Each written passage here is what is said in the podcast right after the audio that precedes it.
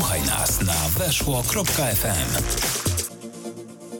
Dobry wieczór, rozpoczynamy dzisiejsze Stadio Weszło. Krzysztof Rod z tej strony, a moim Państwa gościem będzie dzisiaj Maciej Leszczyński, portal realmadryt.pl. Cześć Maćku. Przepraszam, mamy najwyraźniej jakieś, jakiś problem z połączeniem e, z Maciejem. Nie jest to zupełnie zaskakujące, ponieważ e, obecnie mamy problem z absolutnie wszystkimi mediami tego typu, więc no, nie zaskakuje mnie to szczególnie. Z Maciejem oczywiście sobie zaraz, e, zaraz porozmawiamy o tym, w, jakim, w jakiej obecnie sytuacji znajduje się Real Madryt, ponieważ po naprawdę fantastycznym początku sezonu, e, po tym jak królewcy mieli w sześciu meczach strzelono aż 21 goli, e, co było no, jeszcze nie rekordowym wynikiem, ale wynikiem naprawdę historycznym, coś się ewidentnie w tej maszynce Carlo Ancelottiego zacięło i no niestety w ciągu ostatniego tygodnia e, Real Madryt, e, Real Madryt no, już mamy Maćka, przepraszam was najmocniej. Maćku, witam cię, cześć. Dzień dobry, dobry wieczór, cześć.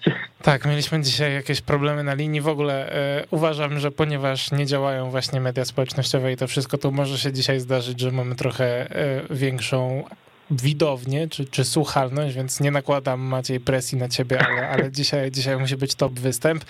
E, słuchaj, e, Real Madryt w ciągu ostatniego tygodnia, tak jak już zacząłem mówić, e, zagrał odpowiednio z Villarrealem, Sheriffem Tiraspol w Lidze Mistrzów oraz Espaniolem. Dwa z tych spotkań przegrał, z Villarrealem bezbramkowo zremisował. E, no i najpierw cię zapytam, czy to już można określać mianem kryzysu? Czy jednak jest tak wcześnie we wszystkich rozgrywkach, a Real i tak ma na tyle dobrą pozycję, że to po prostu jest taki gorszy trochę okres i jakiś wypadek przy pracy? No mnie się wydaje, że jak najbardziej można nazywać to kryzysem, dlatego że w ciągu ostatnich 270 minut nie widzieliśmy tak naprawdę niczego spektakularnego w wykonaniu Realu Madryt, a wcześniej jednak takie występy już w tym sezonie się pojawiały, że wręcz ręce same składały się do oklasków. No a w tych trzech ostatnich meczach, no to tak naprawdę nawet jak wytniemy jakieś pojedyncze akcje, no to tych powodów do oklasków raczej będzie niewiele. To znaczy e, pewnie jeden Karim Benzema, i długo, długo nic prawdopodobnie, no bo, mm, bo ten remis i porażka w lidze, porażka w Lidze Mistrzów z Sheriffem E, no to są jednak takie dość poważne rysy na tym, jak się wydawało, pięknym miesiącu miodowym Carlo Ancelottiego. E, no ja mm, pomeczową relację e, po spotkaniu ze Spaniolem nazwałem właśnie tak, że to już jest kryzys, bo trudno mówić inaczej o, o dwóch porażkach z rzędu, kiedy, kiedy mówimy o Realu Madryt, który tak naprawdę ma sytuację mm, sportowo E, finansowo-ekonomiczną naprawdę na świetnym poziomie i ta kadra też e, wyglądała bardzo dobrze na początku tego sezonu. E, no gdzieś zgubili się królewscy i niestety pogubili się w ataku, bo w obronie wydaje mi się, że jest bez zmian. To znaczy nadal, nadal pojawiają się te błędy, no ale w ataku Karim Benzema znów jest sam i, i wydaje mi się, że w tych poprzednich meczach niestety było to widać. Vinicius nieco przygasł, no a niestety za Viniciusem no nie ma już nikogo, bo mm, trudno chwalić za te występy, czy Rodrygo, który wszedł z ławki, czy Azarda, który e, w meczu ze Spaniolem akurat wszedł z ławki. Mm, no i, i, i tutaj znowu jest ten sam problem, który pojawiał się w poprzednich sezonach. To znaczy, kto jeszcze, e, kto jeszcze poza Karimem jest w stanie dać się temu zespołowi na dłuższą metę coś więcej z większą regularnością, bo tej regularności Realowi właśnie w tych spotkaniach mm, w ciągu ostatniego tygodnia brakowało i z przodu, i z tyłu. E, słynna, słynna fraza i w ofens- zarówno w ofensywie, jak i w defensywie. Tak, to prawda. To, to co mówisz jest faktycznie ważne, że, że Karim Benzema jest mimo wszystko tym gościem gwarantującym odpowiedni poziom i widzieliśmy, co się działo na początku tego sezonu, gdy do niego dołączył ktoś, kto mniej więcej porównywalny poziom również gwarantował, aż strach pomyśleć sobie było, jakby było ich tam w tym ataku trzech. No ale nie można mieć oczywiście wszystkiego. E, I Vinicius, wydaje mi się, że on od czterech meczów nie strzelił gola, ale to, to mogę się mylić. E, no i właśnie, jest, jest ten spadek formy. To, co mnie martwi, to to, że właściwie oprócz Karima Benzemy, e, który przypomnijmy ma w tym sezonie już 10 goli i 7 asyst, e, co jest naprawdę świetnym wynikiem. Wydaje mi się, że każdy, absolutnie każdy piłkarz Realu Madryt no może jeszcze poza Thibaut Courtois, zanotował spadek formy, że, że wygląda po prostu dużo gorzej. Ta para stoperów wygląda słabiej, Dawid Alaba się dało grać, oczywiście grając jako lewy obrońca ostatnio, e, no jak przedszkolak, Mbarbie, środek pola też wygląda bardzo słabo, Luka Modric jest jakiś nieprzytomny i notuje masę strat w środku pola, no o ataku to już też rozmawiamy, więc jakby jaka jest twoja diagnoza tego? Czy to chodzi po prostu o to, że, że te kluczowe pozycje, czyli boki obrony wypadły i trzeba się rotować, a to Miguelem, a to Nacho grającym e, na jednym czy na drugim boku, a to Lukasem Vasquezem, co, co wiemy jak się kończy zazwyczaj, czy, czy po prostu przy taki moment zmęczenia? No na pewno te problemy na bokach obrony występują i to niestety od samego początku sezonu, bo wypadli e, kluczowi zawodnicy, bo myślę, że do takich należy uznać i Mendiego i e, Daniego Carvajala. No niestety jeszcze, e, jeszcze do teraz nie, nie mógł Carlo Ancelotti na nich liczyć. Miejmy nadzieję, że po przerwie na reprezentację obaj będą już mogli zagrać. E, no problemy były też na pewno w środku pola, bo teraz oczywiście łatwo zganiać winę na Toniego Krosa, który rozegrał e, gdzieś około 90 minut w tych dwóch poprzednich meczach, oba przegrane 1 do 2, ale też no czy naprawdę Toni Kroos w jakiś większy sposób zawinił? No mnie się wydaje, że niekoniecznie i, i też wydaje mi się, że zasłużył na taki parasol ochronny, e, żeby po tym powrocie kontuzji dość, dość bolesnej, żeby nie skupiać się na nim, no ale ten środek pola rzeczywiście też zawodził i, i tutaj skupiłbym się nawet nie tyle na Luce Modriciu, który w takim wieku będzie miał te wahania formy, bo bo on też y, czasami po prostu będzie potrzebował dłuższego odpoczynku, ale nie zawsze będzie Real Madryt mógł sobie na to pozwolić, żeby, żeby Lukita siadał na ławce na, na przykład na dwa mecze z rzędu, zwłaszcza, że, że, że są problemy z kontuzjami, to znaczy teraz wypadli i Ceballos, i Isco, i Asensio, ja wiem, że żaden z nich nie prezentuje takiej jakości jak y, Lukita w formie, no ale dla mnie taką postacią numer jeden środka pola, która w tym sezonie zawodziła, już abstrahując może od tego meczu ze Spaniolem, bo jego akurat zabrakło w wyjściowej jedenastce, no ale mam na myśli Kazemir, bo, bo to był zawodnik, na którego można było liczyć, mm, nawet jeśli w defensywie miał jakieś problemy, czy problemy fizyczne, no to pamiętamy jak ratował na przykład w Lidze Mistrzów mm, w meczu z Borussią Mönchengladbach e, na wyjeździe, jak ratował z przodu i był w pewnym momencie drugim strzelcem drugim strzelcem zespołu e, w całym sezonie, po oczywiście Benzemie, który tak swoją drogą jest najlepszym i strzelcem w Europie w tej chwili i najlepszym asystentem. Mm, no i tego Casemiro brakuje i niestety brakuje go nawet kiedy on jest na boisku. E, no, nie jest sobą po prostu, on wygląda bardzo słabo fizycznie, on wygląda jak niestety wóz z węglem, a nie ma dla niego zastępstwa. Mm, nawet Antonio Blanco, który teoretycznie powiedzmy w tej rozpisce całego boiska, gdzie mamy 25 powiedzmy piłkarzy, no teoretycznie numerem dwa na tej pozycji Casemiro mógłby być Antonio Blanco, żeby na przykład Toniemu Krosowi nie zmieniać pozycji wtedy z tego powiedzmy półlewego pomocnika.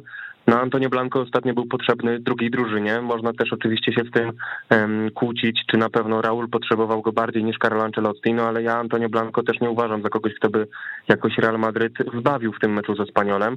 No ale wraca ten temat, że, że nie ma nikogo o profilu Casemiro tak naprawdę, bo oczywiście Antonio Blanco to jest raczej profil w stylu Toniego Krosa, to znaczy zejdzie niżej, pomoże w rozegraniu, e, może przebiegnie trochę więcej niż Toni Kroos na większej intensywności przynajmniej, no ale wydaje mi się, że to nie byłoby lekarstwo. Sądzę, że lekarstwem jest powrót e, nie tylko kontuzjowanych Carvajala i Mendiego, ale przede wszystkim powrót do formy Casemiro, bo szczerze mówiąc ja mam takie wrażenie i tak jak za pół roku spytasz mnie o początek sezonu Kazamiro, to ja pomyślę, że on jest kontuzjowany, bo jego po prostu w tych meczach, nawet w tych wygranych, no jego tam nie było za dużo i trudno było go za cokolwiek chwalić. On regularnie był praktycznie jednym z najsłabszych piłkarzy na boisku, no ale widzimy, Carlo Ancelotti odstawił go od pierwszego składu, no i szansę dostali, e, dostał ten stary, dawny już duet Cross-Modric, no i obaj zawiedli, e, więc też no, nie ma tutaj złotego środka, chociaż mnie się wydaje, że akurat to nie ta dwójka też zawiodła, tylko zawiódł cały środek pola, bo i Kamavinga i Fede Valverde, którzy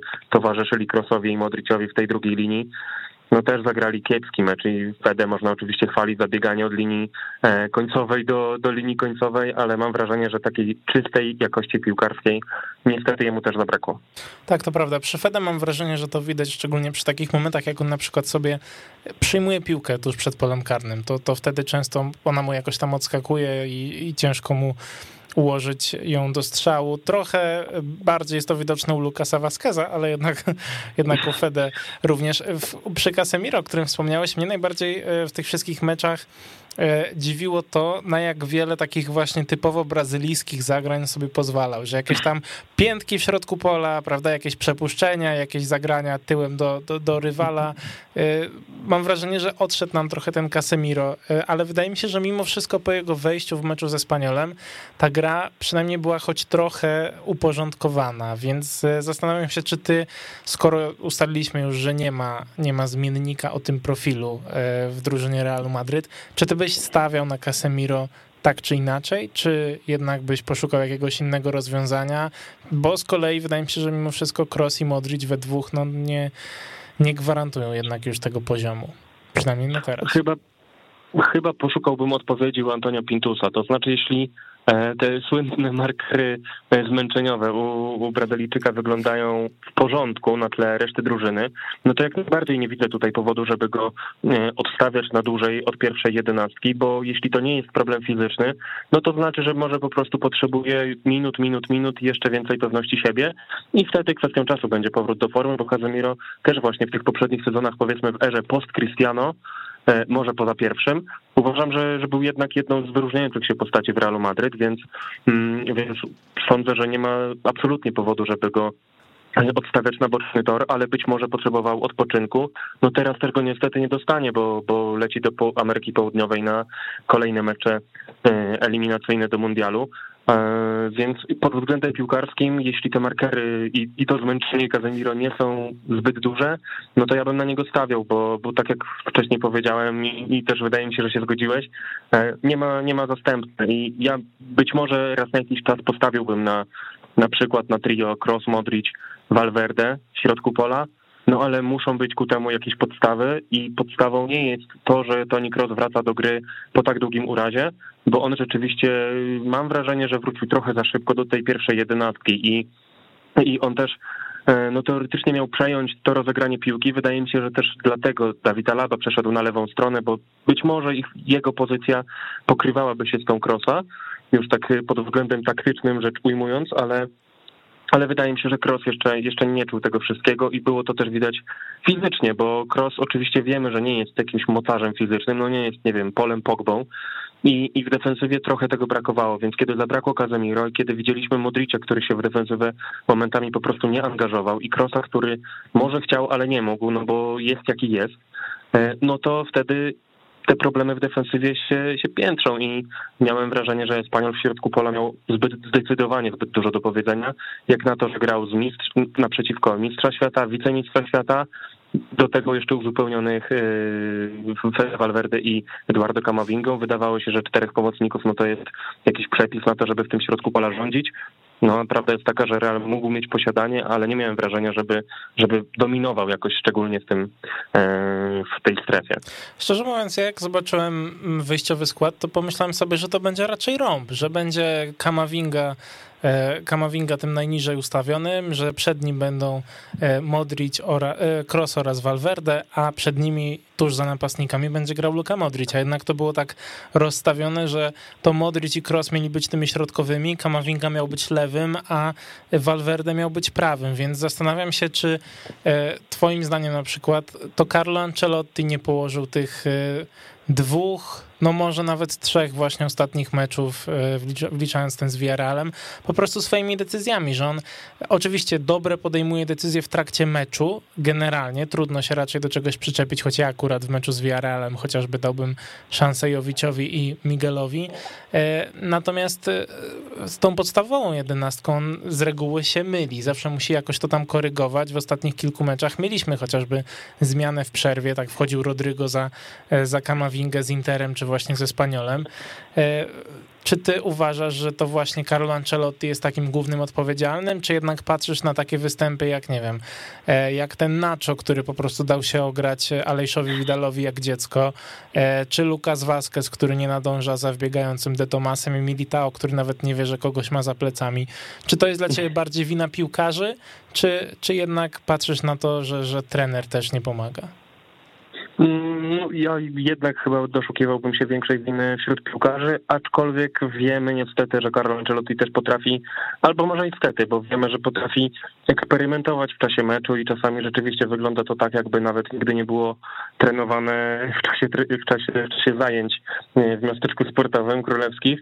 E, potrafił zaskoczyć między innymi Sergio Ramosem w środku pola jeszcze za pierwszej kadencji, to niestety też pamiętamy, bo nie kończyło się to zazwyczaj zbyt dobrze. E, no ale tak, na pewno kiedy trener eksperymentuje i uważam, że tak jak mówisz, to zostawienie e, tej czwórki w środku pola akurat w taki sposób, czyli raczej w linii nie w rąbie, no uważam, że to był eksperyment, który nie wyszedł, więc siłą rzeczy musimy obwinić przynajmniej za ten nieudany eksperyment właśnie trenera, bo mm, bo trzeba było zrobić tam coś innego i wynik też to weryfikuje i pokazuje wyraźnie, że że czegoś brakowało i jeśli stawia na czterech pomocników i nie ma kontroli w środku pola i notorycznie piłkarze drugiej linii przechodzą sobie przez tę pomoc Realu i, i, i Raul de Tomas wręcz błyszczy, no to uważam, że coś tam y, zdecydowanie zawiodło. No ale tak jak mówię, no oczywiście są te błędy zmienników powiedzmy, no bo, bo załóżmy, że Alaba na lewej obronie jest też zmiennikiem, a nie podstawowym graczem. No, w środku obrony też jest zmiennikiem tego Alaba, który, którego na środku obrony nie było. Tak naprawdę z obrony na swojej pozycji, no to zagrał jeden podstawowy piłkarz Realu Madryt i to był Eder Militao, który no, też grał w ogóle jak nie on, bo już pomijając fakty braku asekuracji przy pierwszym golu, no to cały mecz wyglądał po prostu jakby, jakby jakiś jego brat znowu w niego wstąpił. Też miał swoje okazje pod bramką rywala, no ale tam niestety duch Rafaela Varana mm, w niego też, też chyba wstąpił i, i notorycznie się pod bramką przeciwnika mylił. Yy, no i tym razem też Thibaut Courtois nie był, nie był tym razem świętym Thibaut. Yy, wpuścił niestety to, co mm, to, co wpuścić mógł wręcz, no bo, bo nie obwiniałbym go za żadne z tych trafień dla Espaniolu czy, czy dla e, Sherifa Tyraspol. No ale czekamy, czekamy na Mendiego i Carvajala. Myślę, że wtedy e, naturalną koleją rzeczy będzie to, że Nacho usiądzie na ławce rezerwowych, Alaba przejdzie na środek obrony i wydaje mi się, że wtedy też będzie można e, szlifować to, to domyślne ustawienie Realu Madryt, jakie będziemy chcieli widzieć pewnie na wiosnę w europejskich pucharach. Oczywiście, jeśli uda się utrzymać w tych europejskich pucharach. No ale pamiętajmy, że, że Real Lidze Mistrzów nadal jest zależny tylko od siebie. No ale właśnie, czasu na, na to szlifowanie na, na razie, już teraz nie ma wiele, bo e, po przerwie na reprezentację Real od razu leci do Kijowa na mecz z Szachtarem w Lidze Mistrzów, a zaraz później jest już klasyk, więc, e, więc no ja sobie z jednej strony nie wyobrażam, żeby Real przegrał klasyk z Barceloną w chwili obecnej, ale niestety wiemy, że Real lubi podawać tlen i to dużo słabszym zespołom niż obecnie Barcelona, chociaż oczywiście niezbyt wiele takich zespołów obecnie jestem w stanie znaleźć w lidze hiszpańskiej. No ale można się teraz yy, śmiać z Ronalda Kumana i z jego yy, piłkarzy, no ale, ale jednak nie mam też takich zbyt optymistycznych przeczuć, już zupełnie abstrahując od tej formy Realu Madryt obecnie z tych trzech ostatnich meczów, bo też Mm, bo też w klasykach tak naprawdę czasami ta forma bieżąca nie ma wręcz żadnego znaczenia, a, a liczy się forma dnia i, i jak ktoś ma swój dzień, to potrafi wygrać nawet pięcioma bramkami. Tak, to prawda. To, to w klasyki to jest trochę, trochę inny mecz. E, Macie... Rządzą się swoimi prawami. Dok dokładnie tak. Ależ wyświechtany frazes. E, słuchaj. Ale musiałem. Tak, ja wiem. E, I ostatnie pytanie, takie bardziej trochę taktyczne do ciebie. Czy jak patrzysz sobie na Rodrigo i na to, co zyskuje z nim Real Madrid jako drużyna, e, że jest ta szerokość w ofensywie, że jeżeli gramy bez Rodrigo, no to mimo wszystko tam Fede Valverde musi ogarniać zarówno strefę ofensywną, jak i strefę defensywną, szczególnie jak, jak gra Lucas Vazquez, to wtedy musi szczególnie tę strefę ogarniać. Ale jeżeli jest Rodrigo, to gdzieś tam e, Fede mimo wszystko, czy Modric akurat jest zwolniony z tych obowiązków i jest większa szerokość w ofensywie.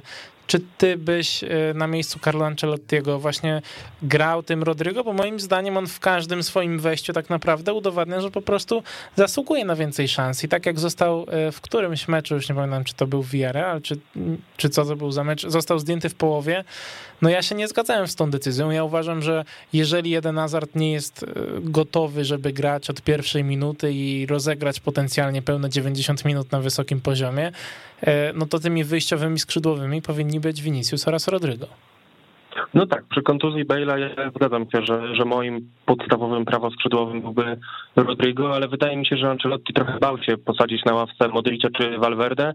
Modricia ze względu między innymi na jego ego czy chęć zrobienia czegoś ekstra z przodu. No Fede Valverde to są płuca zespołu i usadzanie kogoś takiego w meczu wyjazdowym też uważam, że byłoby później mm, no, źle przyjęte, po prostu byłoby krytykowane, bo Realowi brakowałoby czegoś w środku pola i szczerze mówiąc nie wyobrażam sobie, żeby Real grał bez Casemiro i Valverde w środku pola w jednym meczu, no bo, bo sądzę, że wtedy tej dynamiki mm, brakowałoby już, już całkowicie, chociaż właśnie w tym meczu ze Spaniolem też tak było, ale no to też staram się w jakiś sposób może uzasadnić decyzję Ancelottiego, ale, ale zgadzam się, dla mnie tym podstawowym wyborem na prawe skrzydło byłby raczej Rodrygo niż Fede Valverde, ale wtedy z tym Valverde trzeba też coś zrobić, trzeba go przesunąć niżej. Ja mam wrażenie, że, że Fede też nie jest najlepszym wyborem, kiedy, kiedy Real spodziewa się mm, gry w ataku pozycyjnym przez 70% spotkania, bo tak jak powiedziałeś wcześniej, według mnie jeszcze ma te braki techniczne i, mm, i możemy chwalić go za płuca, za wydolność, za szybkość, za, czasami za pomysły, no ale tej techniki czasami mu może brakować. E, ale jestem też bardzo ciekaw, jak Rodrygo spisałby się, kiedy, kiedy dostałby po prostu 90 minut, bo tak jak mówisz, też zwłaszcza w tej pierwszej części, e, jeszcze chyba przed poprzednią przerwą na reprezentację, Rodrygo nawet kiedy kończył mecz bez gola czy asysty, no to na przykład kończył z, ze świetną sytuacją dla Luki Jowicza. Nie pamiętam też jaki to był mecz, ale też urwał się prawym skrzydłem, dograł. Lewante, tak. No właśnie. E, mecz z Interem, no i znowu, znowu gol. I to, I to też jak ważny przecież i w której minucie. No i, i, i Rodrygo przekonuje tymi momentami, ale tak jak y, go chwaliłbym za te pierwsze mecze w tym sezonie, no to już w tym w meczu ze Spaniolem oczywiście jakiś tam udział przy golu, chociaż też nie przesadzajmy, bo to był gol yy, autorstwa Karima Benzemy, tak naprawdę nawet trochę głupio asystę przypisywać Luce Jowiciowi, bo to, co zrobił Benzema, no to e, to też e, absolutnie stadiony świata. No i mnie Rodrygo w tym meczu akurat raczej nie przekonał, e, więc też no, dostał całą połowę, ale też pamiętajmy, że trochę inaczej się gra, kiedy dostajesz połowę, kiedy trzeba gonić wynik, a inaczej gra się, kiedy wiesz, że masz cały mecz na to, żeby, żeby zrobić na przykład tę jedną, dwie akcje, które dadzą na przykład gola i asystę. I mam wrażenie, że Vinicius, oczywiście on ma ogromną pewność siebie. Myślę, że wielu nastolatków może mu zazdrościć, wielu dwudziestolatków, a może i, a może i trzydziestolatków, na pewno Marka Sensę może mu zazdrościć pewności siebie. No ale wydaje mi się, że pewność siebie Rodrigo też trzeba trochę zbudować, a nie każdy ma, ma tę naturalną pewność siebie jak Vinicius, że nawet jak na 15 driblingów 14 będzie nieudanych, to on sobie pójdzie w ten 16 i będzie udany i zrobi z tego gola albo asystę. Rodrigo trzeba trochę pomóc i ja mam wrażenie, że na razie Ancelotti na tym się nie skupia, tak, tak powiem bardzo okrężnie. Mhm. E, I kiedy już y, może Rodrigo będzie bardziej potrzebny, mm, bo na przykład Eden Hazard i Gareth Bale będą niedostępni, co w sumie raczej łatwo sobie wyobrazić, niestety, no to może wtedy to będzie czas y, Rodrigo, żeby, żeby dostał na przykład dwa mecze z rzędu po 90 minut i wydaje mi się, że wtedy też będzie można e, wyciągać jakieś większe wnioski, bo dla mnie Rodrigo rzeczywiście robił robotę w odpowiednich momentach, ale, ale nie zawsze i, i w tym meczu ze Spaniolem trochę zabrakło mi czegoś takiego konkretnego. Miałem wrażenie, że w niektórych akcjach zachowuje się niestety tak jak Marco Asensio, kiedy grał na skrzydle, czyli, czyli gdzieś tam przyjęcie już z lekkim wycofaniem się plecami do bramki rywala i odegranie do środka pomocy. Za bardzo nie widziałem tam nawet jakiegoś pomysłu na, na wykonanie przerzutu, czy na, na chęć do środkowania. Oczywiście to nie wszystko zależy od tego skrzydłowego, bo zależy też od, mhm. od tego, jak są ustawieni koledzy, a, a tego też brakowało. No ale mam wrażenie, że Rodrygo trochę brakowało tej, mm, tej brazyli, brazylijskiej e, samby e, na tym prawym skrzydle, a uważam, że skrzydłowy jednak musi też e, umieć właśnie pracować w dribblingu i tak. tego u Rodrygo zabrakło.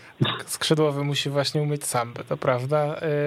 Słuchaj, przedostatni punkt na naszej dzisiejszej agendzie, bo wspomniałeś o przerwie reprezentacyjnej.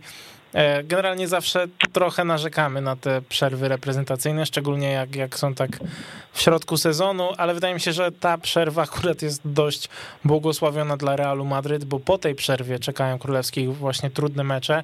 Jest mecz, e, mecz z Szachtarem na wyjeździe, to jest mecz, który no gdzieś tam będzie powoli decydował o tym, jakie będą losy królewskich w grupie, a przypominamy, że no, choć obecnie są wiceliderami, to przecież nie, nie jest to wcale rozstrzygnięte.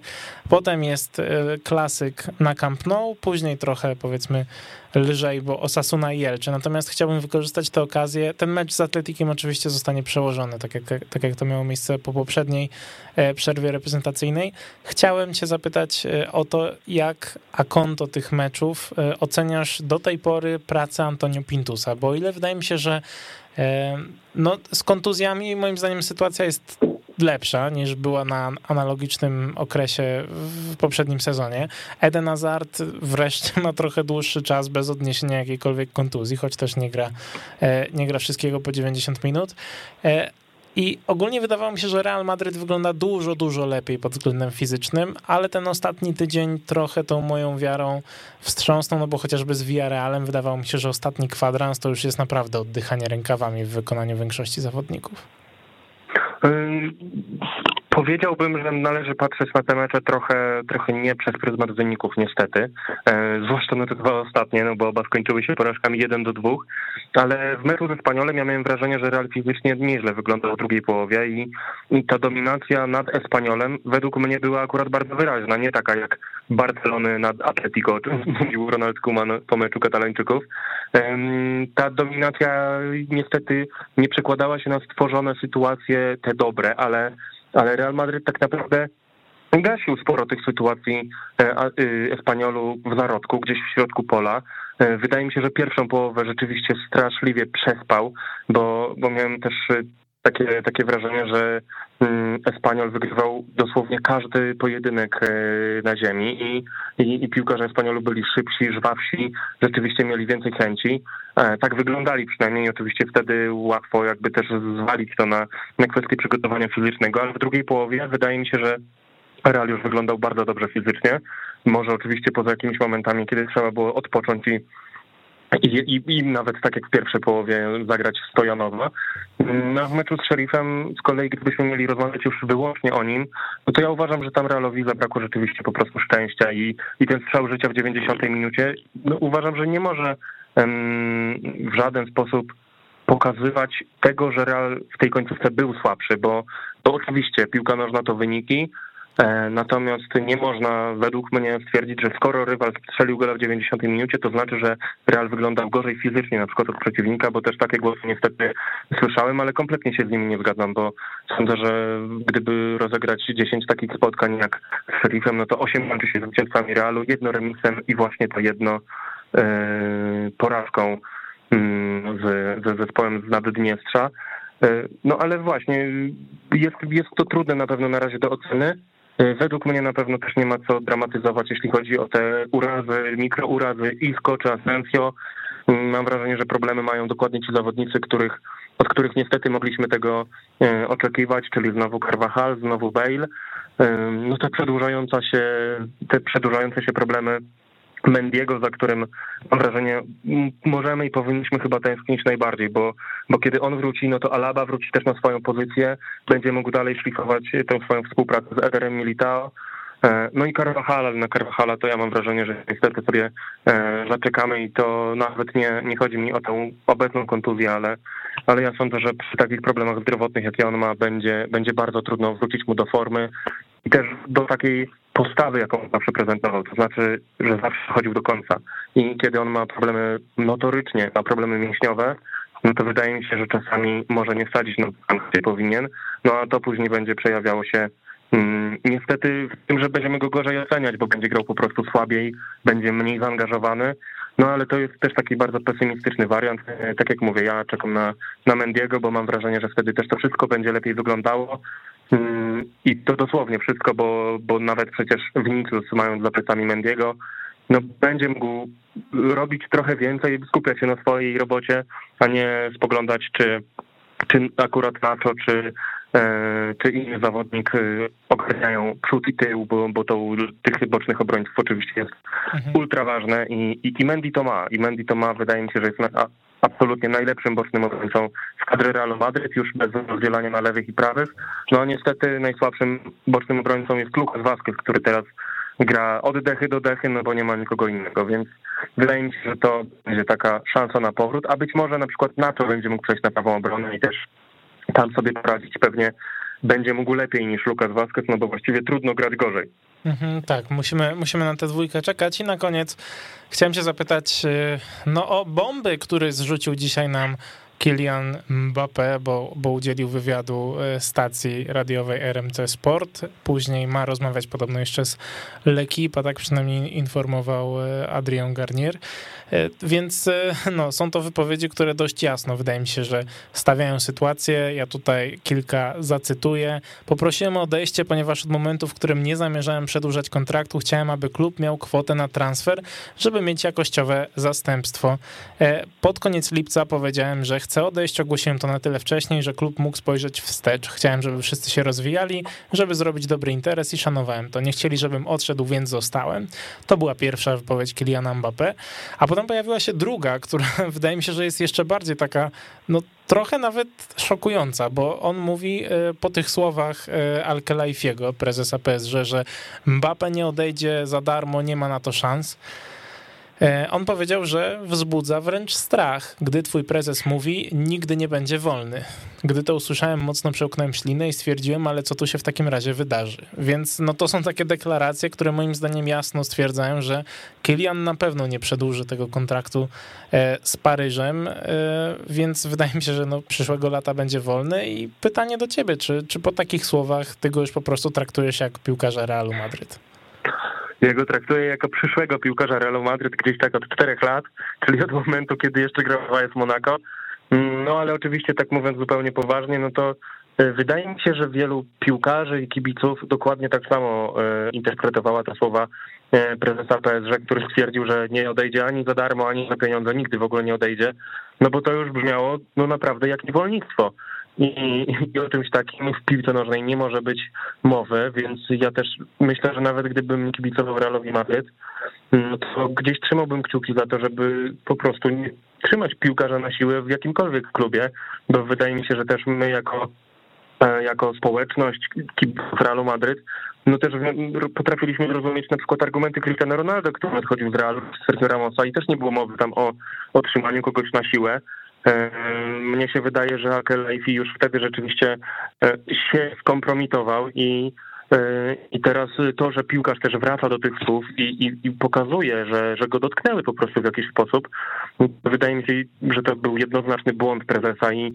ja sobie nie wyobrażam, żeby na przykład Flores mówił coś takiego, e, bo chyba nawet Josep Bartomeu by nie powiedział czegoś takiego, a wiemy, że że tam u niego było na bakier z niektórymi wypowiedziami, zachowaniami i tak dalej, i tak.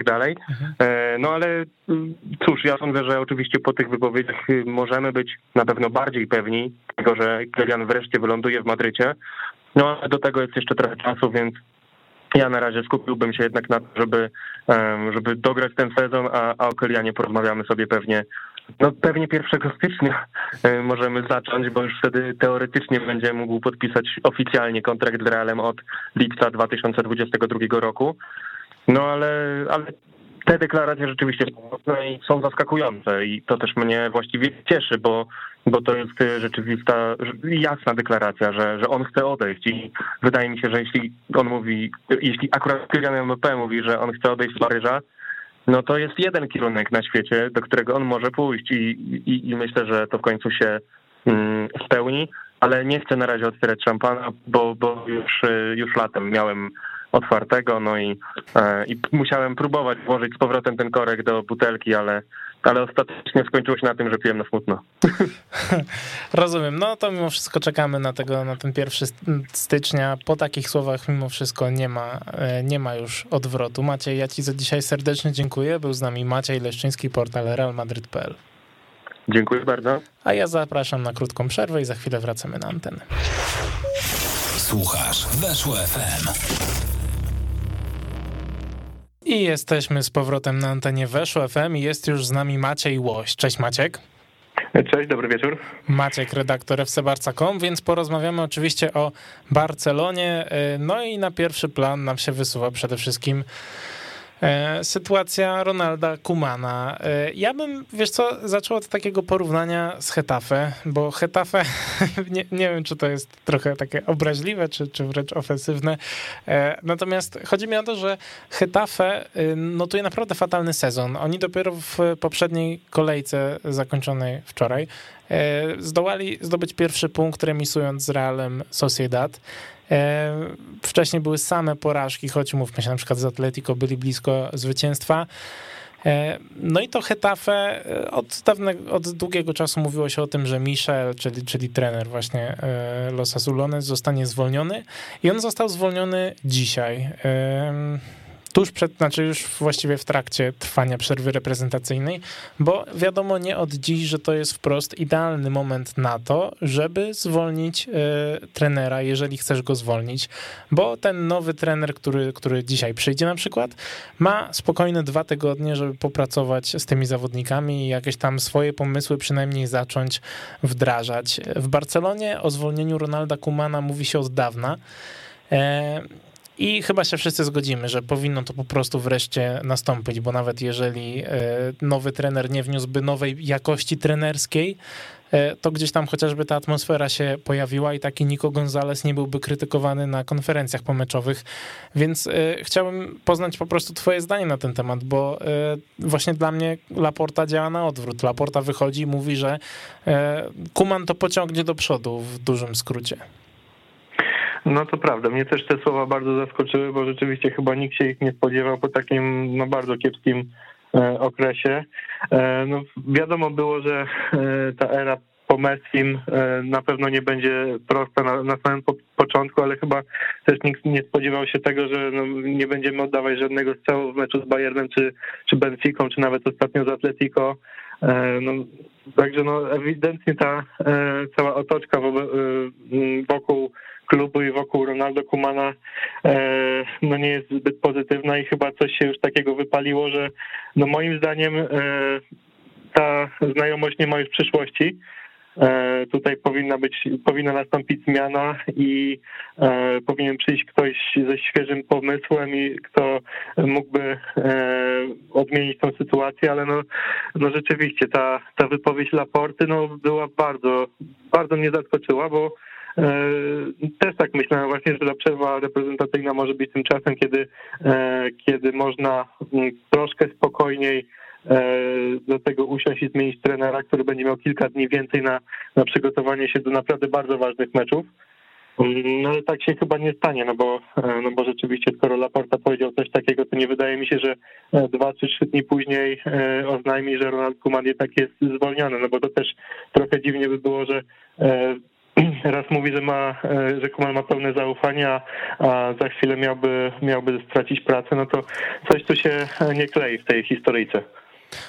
Tak, no to, to jest coś, co mnie najbardziej dziwi, bo te relacje y, Kumana z Johnem Laportą, o tym też już wielokrotnie, y, wielokrotnie tutaj rozmawialiśmy, one są po prostu od początku naznaczone jakimiś, y, jakąś absurdalną, znaczy no nie wiem czy absurdalną, ale taką ewidentną wręcz niechęcią do siebie, absurdalnie widoczną, o, o to mi chodziło, bo oni oczywiście nie mówią wprost, nie mówią wprost, że się nie lubią, natomiast wychodzą takie rzeczy pomiędzy pośredników, że jakiś tam przyjaciel Kumana o czymś mówi dziennikarzom, że jakiś zaufany człowiek Laporty o czymś innym mówi dziennikarzom, że Laporta wychodzi, e, wychodzi na ulicę i ludzie do niego krzyczą zwolnij Kumana, a on się tylko uśmiecha i mruga do tej osoby. E, no to są takie powiedzmy małe znaki, które pokazują, że tym panom nie do końca się dobrze współpracuje. Już samo to, że Ronald Kuman przecież na początku tego sezonu, e, a właściwie przed jego początkiem, no był w takim zawieszeniu zawieszeniu przez pewien czas, bo Laporta zostawił go tylko dlatego, że nie był w stanie znaleźć innego, innego szkoleniowca, więc ja się zastanawiam, no czy to y, ta sytuacja obecnie pokazuje, że mimo tego ogromnego wysiłku latem, jaki, jaki wykonali Laporta z Alemanim, e, żegnając mimo wszystko Messiego, żegnając Antuana Griezmana, sprzedając kilku piłkarzy, odciążając ten budżet, że oni nadal nie mają y, tych 15 milionów, które trzeba by na już zapłacić Ronaldowi Kumanowi i go pożegnać. No właśnie i może tutaj, tutaj jednak Wiktor Font miał rację, że Laporte jednak nie miał takiego projektu przygotowanego na, na to, żeby właśnie objąć e, klub w takiej trudnej sytuacji, no bo, bo rzeczywiście to, co się dzieje, e, mam takie wrażenie, że Laporta działa trochę e, instynktownie, spontanicznie i czasem, czasem po prostu te decyzje nie są, nie są trafione, a jeśli chodzi o mm, o to kwestie finansowe, no to rzeczywiście, jeśli rzeczywiście w kontrakcie Kumana jest zapisane, że takie zwolnienie go w tej chwili kosztowałoby klub e, ponad 12 czy nawet 15 milionów euro. A w przypadku takich problemów finansowych to jest naprawdę bardzo poważny problem i, i niewykluczone, że rzeczywiście Barcelona będzie no, musiała, że tak powiem, męczyć się z Holendrem jeszcze jeszcze przynajmniej do końca sezonu. Mhm. To, co mi się bardzo nie podobało u Kumana i, i nie podoba mi się nadal, oczywiście oprócz tego, co jest jego największą wadą i o tym wszyscy wiemy, czyli że winnych szuka wszędzie, tylko, tylko nie y, u siebie. Y, bardzo mi się nie podobało to, że on mówi, że on buduje tych młodych zawodników, że dzięki niemu ci młodzi będą mieli E, że dzięki niemu ci młodzi grają i klub będzie miał przyszłość, a jednocześnie e, w, meczu czy po meczu z Atletico wychodzi i wprost mówi, że w sumie to, to Nico Gonzalez zawalił pierwszego gola. To nie jest chyba najlepszy sposób na budowanie tych młodych talentów. No zdecydowanie nie i też e, z drugiej strony ta kadra wcale nie jest taka silna, żeby Kuman mógł korzystać piłkarzy powiedzmy bardziej doświadczonych jedynie, e, bo rzeczywiście i kontuzje i jakieś inne sytuacje sprawiają, że po prostu ci młodzi muszą grać, no bo e, powiedzmy czasem jest e, sama jedenastka i i później wchodzą, wchodzą młodzi piłkarze, bo po prostu nie ma kto inny, kto inny na to boisko się pojawić. No, jak w pomocy mamy Sergiego Busquetsa, no powiedzmy Filipe Coutinho, no to są piłkarze powyżej 25 lat. De Jong no to jest, jest już taką, e, taką gwiazdą, ale reszta, e, czyli Gavi, Ricky Puig, Pedri, Nico Gonzalez to piłkarze, którzy nie mają nawet 20 lat. No to mamy trójkę, trójkę pomocników, no i oni muszą mieć po prostu zastępców, no to bądź to bądź ci, ci młodzi piłkarze po prostu muszą grać. Także ja też nie kupuję za bardzo tego, e, tego tłumaczenia Kumana, no bo fajnie, że wprowadza tych zawodników, ale to chyba po prostu też jest z konieczności. Tak, choć, choć chyba e, Ricky, Ricky chyba już ma 20. Wydaje mi się, że on tak, ma 20 tak, tak, albo, mhm. albo 22, rzeczywiście. Tak, on już, jest, on już jest powiedzmy stary koń, jeżeli go porównamy do Gawiego. E, no ale, ale tak, generalnie masz rację. To, to są właśnie ludzie, których musisz wystawiać. To są młodzi, młodzi zawodnicy, bardzo młodzi nawet, jeśli, jeśli mówimy o Gawim. E, i jednocześnie jest na nich ciężar oczekiwań, a Ronald Kuman tylko, tylko nie wiem, nie, nie, nie dobra, nie, nie, będę o tym mówił, nie wiem nawet, co robi Ronald Kuman, niestety. E, po tym meczu, e, po tym meczu z Atletico no wydaje mi się, że Barcelona była taką drużyną niesamowicie bezradną, e, ale to nie jest żadna nowość, ponieważ przez 180 minut w dotychczasowej fazie grupowej Ligi Mistrzów w meczach z Bayernem i z Benficą Barcelona nie oddała nawet celnego strzału. No i w pierwszej połowie z Atletico, o ile dobrze pamiętam, również nie oddała celnego strzału. Dopiero tam chyba Coutinho e, zmarnował dobrą sytuację i, i to był ten celny strzał pierwszy Barcelony w tym meczu. Z czego twoim zdaniem wynika taka, e, taka niemoc? Bo nie wiem, czy to jest kwestia tego, że ten Ansu Fati nie jest nadal gościem, który pociągnie tę drużynę i nie powinniśmy tego od niego oczekiwać, czy tego, że tam gra Luke de Jong w ataku i jak gra Luke de Jong, to tak naprawdę gra się jednego mniej. Jaka to jest przyczyna tego wszystkiego? Znaczy no, po pierwsze y, w, letnim okienku transferowym no, straciliśmy najlepszego zawodnika i drugiego zawodnika, który miał mm, po Messim najlepsze liczby, także no ciężko tak od razu, od razu zastąpić y, tak wybornych graczy, y, mimo że na tego Griezmana się psioczyło, to on rzeczywiście te, te liczby mimo wszystko jakieś wykręcał, no to, to nie można powiedzieć, że nie.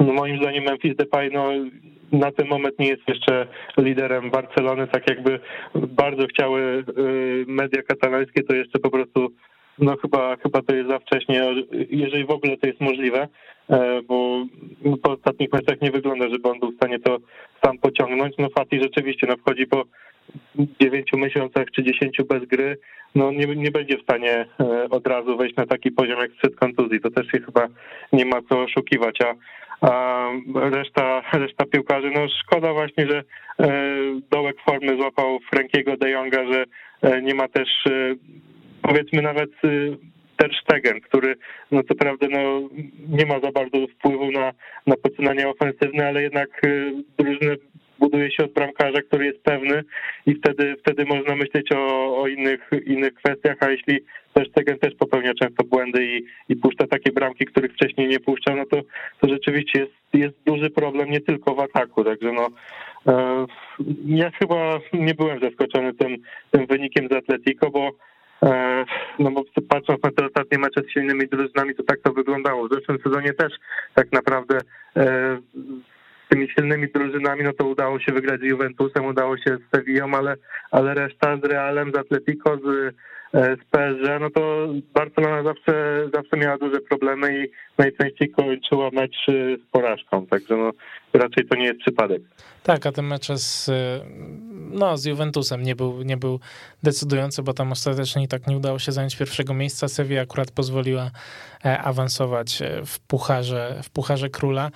E, ja, a tak sobie jeszcze pomyślałem, że jednak Kuman, rozmawiałem przed chwilą z Maćkiem Leszczyńskim o tym, że w Realu Madryt jest widoczna ogromna zniżka formy praktycznie każdego zawodnika, ale jak tak sobie pomyślisz, to Ronald Kuman jednak osiąga rzecz historyczną, sprawiając, że tak naprawdę żaden piłkarz nie jest w dobrej formie od bodajże miesiąca. To, to jest coś, czego, czego raczej nie widziałem, żeby nikt, nikt absolutnie się nie wyróżniał, ale właśnie zmierzam tutaj do, e, do kolejnej kwestii. E, w ogóle bardzo polecam, jest taki dziennikarz e, Albert Sensat, kataloński, który bardzo często analizuje mecze Barcelony pod kątem takim czysto taktycznym, wrzuca bardzo przyjemne opisy razem ze zdjęciami, więc E, więc polecam. Ja sobie ostatnio u niego czytam właśnie e, po meczach Barcelony i to, co mnie najbardziej dziwi w tym wszystkim, to jest to, że jak patrzysz na te zdjęcia, które on wstawia, to tam często jest tak, że na przykład jeżeli Barcelona gra piątką w obronie,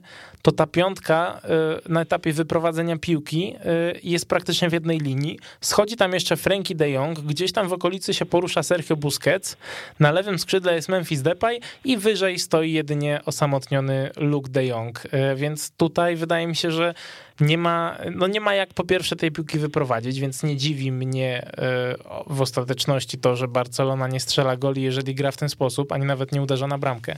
Natomiast pytanie, czy jakby dla ciebie to właśnie ten zmysł taktyczny Kumana albo jego brak, co pokazują ostatnie mecze, jest tutaj głównym problemem, że nie chodzi tylko o to, że on ma fatalne, mam wrażenie, relacje z zawodnikami i z zarządem, ale też to, że po prostu pod kątem taktycznym no, nie jest w stanie rozgryźć, nie wiem, kadyksu.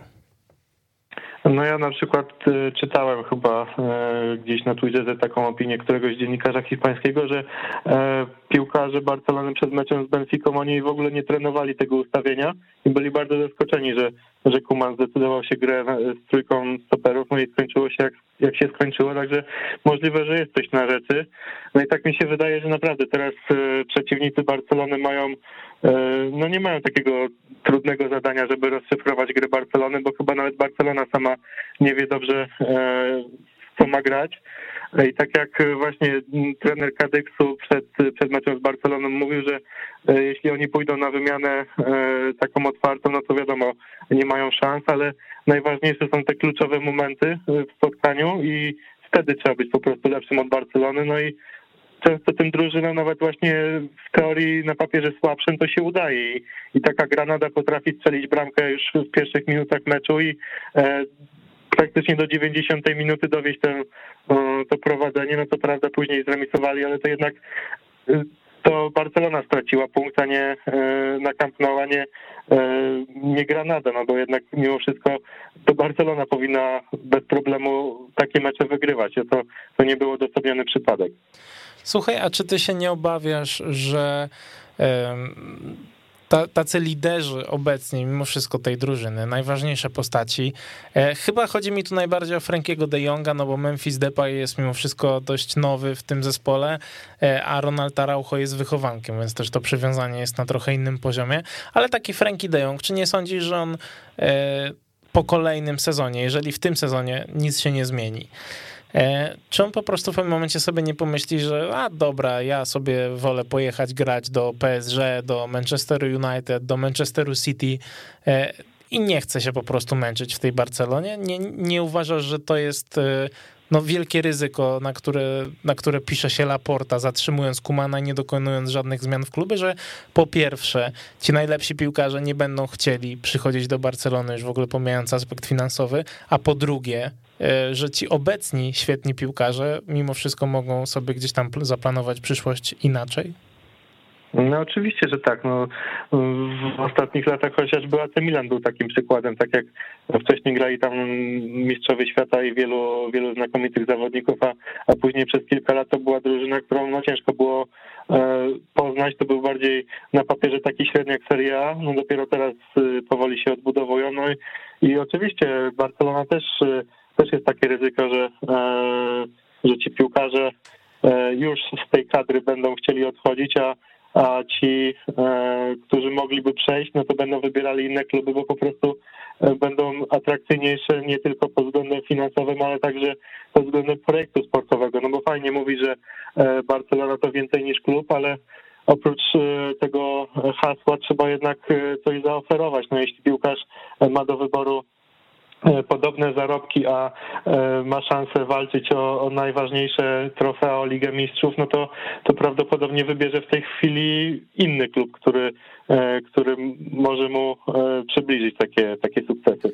Tak, ja też czytałem właśnie coś takiego, że, że ile można ile można kusić tą La Ramblą, życiem nad morzem, Castel de Fels, tymi wszystkimi pięknymi miejscami Barcelony, nie oferując, nie oferując nic sportowego w zamian Słuchaj, to jeszcze tak powoli kończąc naszą dyskusję, jeszcze mam dwa, dwa punkty w agendzie. Najpierw e, chciałbym cię zapytać o to, mieliśmy z Kumanem, przynajmniej taka się pojawiła informacja, wiadomo, że to raczej Laporta wypuszcza niż jacyś jego, jemu nieprzychylni ludzie, że Ronald Kuman ma ultimatum 7 punktów w tych meczach z Levante, e, Cadiz oraz Granadą.